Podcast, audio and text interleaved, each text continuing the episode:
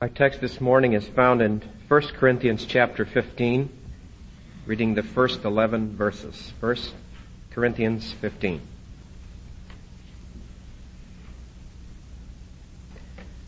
Now I would remind you, brethren, in what terms I preached to you the gospel, which you received, in which you stand, by which you are saved, if you hold it fast, unless you believed in vain. For I delivered to you as of first importance what I also received, that Christ died for our sins in accordance with the Scriptures, that he was buried, that he was raised on the third day in accordance with the Scriptures, and that he appeared to Cephas, then to the twelve. Then he appeared to more than five hundred brethren at one time, most of whom are still alive, though some have fallen asleep. Then he appeared to James, then to all the apostles. Last of all, as to one untimely born, he appeared also to me. For I am the least of the apostles, unfit to be called an apostle, because I persecuted the church of God. But by the grace of God I am what I am, and his grace toward me was not in vain. On the contrary, I worked harder than any of them, though it was not I, but the grace of God which is with me. Whether then it was I or they, so we preach, and so you believed.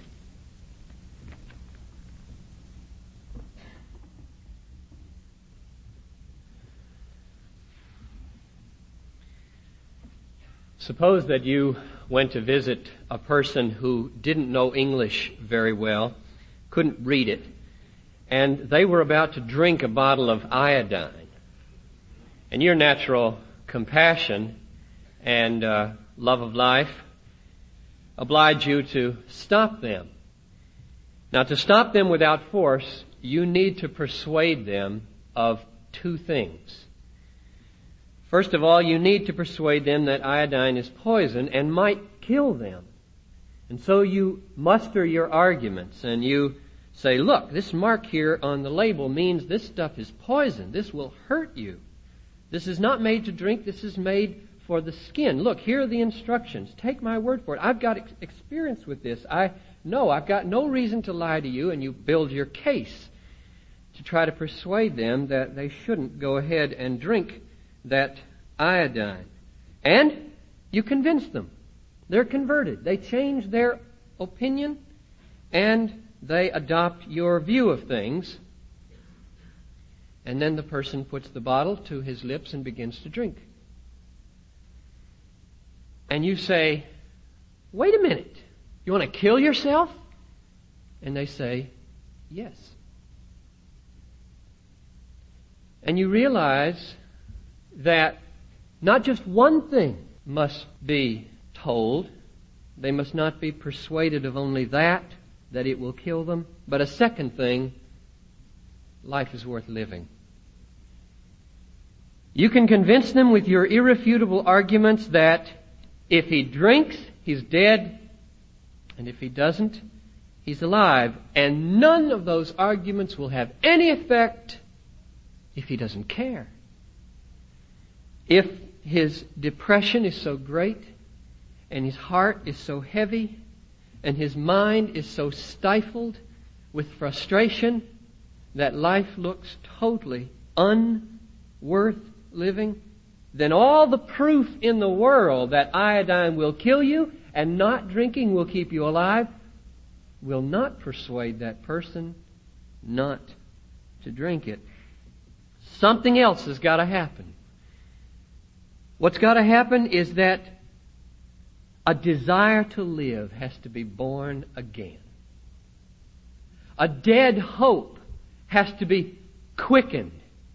Something deep down in the heart has to happen so that a little quiver of life is felt. Maybe just a little pinhole of hope in the curtain of dread is all it would take. And then your arguments that this is going to kill you will be precious. And he'll put the bottle down. That's the way we humans are. God has given us heads so that we need evidences and arguments and reasons why we should make certain commitments or follow certain paths of behavior. And God has given us hearts, longings, and yearnings, and desirings. And therefore, if someone urges you or me to make a certain commitment to something, he has to do two things. He has to persuade your head that the claim he's making is true and really out there, and he has to move your heart so that you think it's worth going after. True or not? We Christians believe, don't we, that God has called us to try to persuade unbelievers about the truth of Christ and that people ought to follow Him in the obedience of faith. And I think that implies, by the nature of man himself, that the church must always be doing two things. Evidences and reasons and arguments must be forthcoming for the truth of this claim that we're making about Jesus. And there must be, in addition, a demonstration from Scripture and from experience that it is infinitely valuable to follow this Jesus. That it makes a difference, that it quenches the deepest soul thirst of the human being, and that ultimately that's what all men are longing for. Now I want to stress that if either of these two things is neglected, truth is jeopardized and humans are dehumanized. If the church does not have compelling reasons for believing the biblical portrait of Jesus, I think we're acting like animals. That is, we are simply being drawn this way or that by arbitrary incentives, flipping a coin and following whichever it lands. And in the end, faith that doesn't have root in sufficient evidences and reasonable arguments is going to go down in the waves of doubt and skepticism. And so, my plan for the next seven weeks is something like this. Today and next Sunday, I want to try to make a compelling case that our claim that Jesus is to be followed and that the biblical portrait of Him is in fact true. I am today and next Sunday addressing the head perhaps more than the heart, although I don't think the two are ever separated. The next five Sundays after next Sunday, however, is the other question. If it's true, so what? Is it worth following? Is it worth a commitment? Is it precious? I want to zero in on one feature of the portrait of Jesus that we have in the New Testament. Namely, the claim that Jesus rose from the dead. And the reason I choose that is fourfold this feature. Number one, the resurrection of Jesus is the linchpin or the foundation stone on which everything else rests. If it disintegrates, everything collapses. Paul said in 1 Corinthians 15, if Jesus has not been raised from the dead, your faith is vain and you are still in your sins. The second reason I choose the resurrection to focus on is because that is made the object of faith which saves in the New Testament. Paul said in Romans 10:9, if we confess with our mouth that Jesus is Lord and believe in our hearts that God raised him from the dead, you'll be saved. The third reason I choose the resurrection is because the resurrection was just as hard to believe in the first century as it is today. Sometimes we get the impression people that lived 2,000 years ago were just utterly gullible. Anything went. Virgin births, resurrections from the dead. They believed anything. That's crazy. They were very skeptical. They knew people didn't rise from the dead. Women who weren't married didn't have babies. Paul, when he preached in Athens, got laughed to scorn when he mentioned the resurrection. In Corinth, they were saying there is no such thing as a resurrection. In Jerusalem, they wouldn't have it because even though the Jews were very religious, they could only believe in one kind of resurrection, the final resurrection at the end of the world when everybody is raised to judgment. Paul ran into unbelief everywhere, not gullible acceptance, and therefore I zero in on this truth. And fourth, and finally, and the most important reason is that the preaching of the resurrection in Jerusalem, very soon after the death of Jesus, is what caused the rise of the church. The birth of the church is owing to the preaching of the resurrection. The preaching of the resurrection, the willingness of the apostles to suffer and be scorned for it and risk their lives, and the rise of the church because of that are historical facts that no historian, believer or unbeliever, denies. These are events that nobody seriously disputes, but they have to have a cause, a sufficient cause for why they came about. And the one that commends itself as most probable, I want to try to argue this morning, is that Jesus did in fact rise from the dead, left behind an empty tomb, appeared to his disciples, and commissioned them to preach and start the church. Now, here's the way we go about that. You gotta have a source of information, and the main source of information about the earliest days of the church is the book of Acts in the New Testament. The book of Acts, written by the physician Luke, is the second volume of a two volume work beginning with Luke, the Gospel. And together they make one history of Jesus and the early church. They were written probably no later than AD 64 because at the end of the book of Acts, the death of Paul is not recorded, and that was such a magnificent and awful event in the early church. Luke would not have omitted that, I think, in the writing of Acts. And so Luke and Acts were probably written before the death of Paul, which happened about 64. Therefore, what we have in Acts is a, a writing which, according to Luke 1 4, was written to persuade a certain official named Theophilus that the things that he had heard are in fact true about Jesus. It has a very defensive or apologetic purpose. Now, that means, I think, that in trying to describe the things that had happened in the last 30 years or so for Theophilus, Luke would have utterly defeated his case if the gross or general outlines of his history were easily shown to be false. Now, quite apart from whether you believe in the inspiration of Scripture and its infallibility or not, it would be very unwarrantable to assume that the large strokes of how the church began, painted by Luke in Acts, are untrustworthy.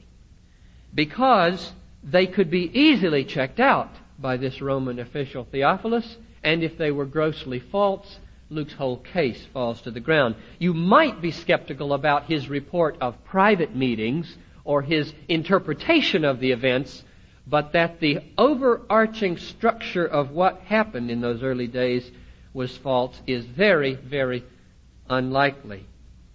And therefore, I think we may take it as historically assured that the earliest disciples did preach that Jesus was raised from the dead, whether they were mistaken or not. They did preach it. And it was this preaching that gave rise to the early church in Jerusalem, Samaria, Asia Minor, Greece, Italy. To illustrate from the book of Acts, Peter, on the day of Pentecost, preached a sermon. This was some seven weeks after the death of Jesus, in which he said, this Jesus, delivered up according to the definite plan and foreknowledge of God, you crucified and killed by the hands of lawless men, but God raised him up from the dead, loosed the pangs of death because it was not possible for him to be held by it. This Jesus God raised, and of that we are witnesses. Then, a little later, he was in the temple, and he was preaching a sermon in which he said again to the Jews, you killed the author of life, whom God raised from the dead, to this we are witnesses. Acts 3.15. Then in Acts chapter 4, Luke reports that the Sadducees and the captain of the guard became indignant and arrested the apostles, it says in verse 2 of chapter 4, because they were preaching in Jesus the resurrection of the dead. They took them before the court. Annas, Caiaphas, Alexander, and John. Luke explicitly mentions these key figures that Theophilus could check this out with very easily. And before those leaders, he says, Peter, whom you crucified, God raised from the dead. Then they threatened them, released them, and they went right back to their testimony. In Acts chapter 4 verse 33, they gave testimony to the resurrection of the Lord Jesus. Then they were arrested again. They were put in jail. During the night, they managed to escape. They went right back to preaching in the temple the next day. They were arrested again. And in Acts chapter 5, verses 29 and 32, here's the way they defend themselves for the last time in that setting. We must obey God rather than men. The God of our fathers raised Jesus, whom you killed by hanging him on a tree.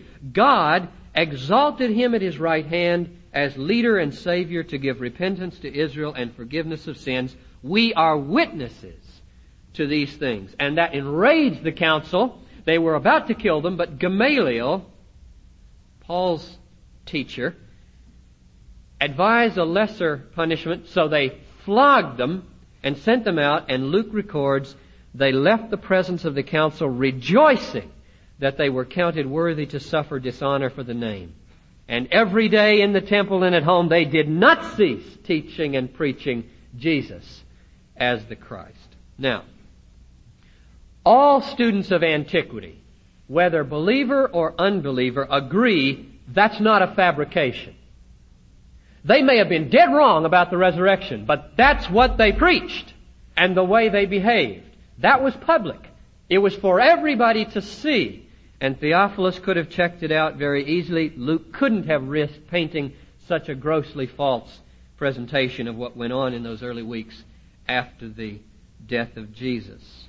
They became convinced that he was raised from the dead somehow. They preached that he was raised. They risked their lives joyfully for that preaching, and the church grew and became numerous in Jerusalem and then spread throughout the Roman world. The greatest question then that has to be asked is, what was the cause of all that? Where did all that get started? What sparked that in the lives of the disciples? And the answer of the apostles in chapter 2 verse 32 is, this Jesus God raised from the dead, of that we are witnesses. Now, there are two infinitely important questions that every one of you and I have to answer. And the first one is, is that true? And the second one is, if so, will we follow him? The devil knows it's true, and therefore the second question is just as important as the first. But how do you go about verifying such a claim? It's an audacious claim. This Jesus whom you crucified is raised from the dead. Well, there are three ways that we generally in daily life try to verify whether or not what people claim to be true is in fact true. And you know what they are. You use them all the time. The first one is we assess their character. Do they have integrity? Have they shown themselves to be reliable? Are they sober minded or are they unstable sorts? That goes a long way to helping us. If a person has proved himself trustworthy in our experience, we'll take a lot more from that person than we might from somebody who is a little bit spacey. Second, we assess the extenuating circumstances surrounding their claim and we ask, is there something in their lives or in the surrounding situation that might be constraining them to make this claim deceptively or mistakenly. For example, have they been on drugs? Or is somebody holding their children hostage so that they're saying what they're saying, which really isn't so? All kinds of things might constrain a reliable person to say what he does not mean. And then the third means we use of telling whether somebody is telling the truth is we assess the claim itself. We try to get a picture of the totality of the truth that they're calling us to believe, and we see whether it fits our experience, whether it starts to make sense out of reality, whether it causes the world to cohere or to disintegrate further.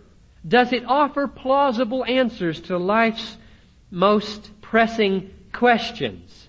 That's another way we go about trying to verify whether somebody's claim is true or not. And I think we use either one or usually a combination of these three in trying to determine whether somebody's claim is true.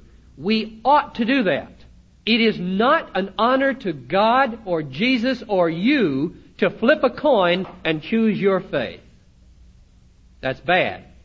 There ought to be sufficient reasons and evidences that the claims you are bowing to are in fact true. Now, in the weeks to come, I hope to say things that will show that the writers of Scripture have integrity. They are sober minded viewers of the world. They are not spacey. They're not unstable. And I hope also to paint a portrait of the totality of the New Testament claim about Jesus so that it begins to simply commend itself to your experience of the world because it starts to make sense out of things that are puzzling. It starts to answer the deep, gnawing questions of death and life and origins and eternity.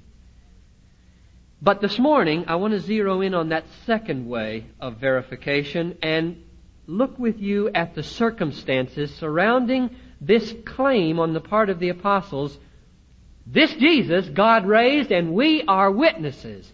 Are there extenuating circumstances that we can find out that would show this claim to have been a fraud or innocently mistaken?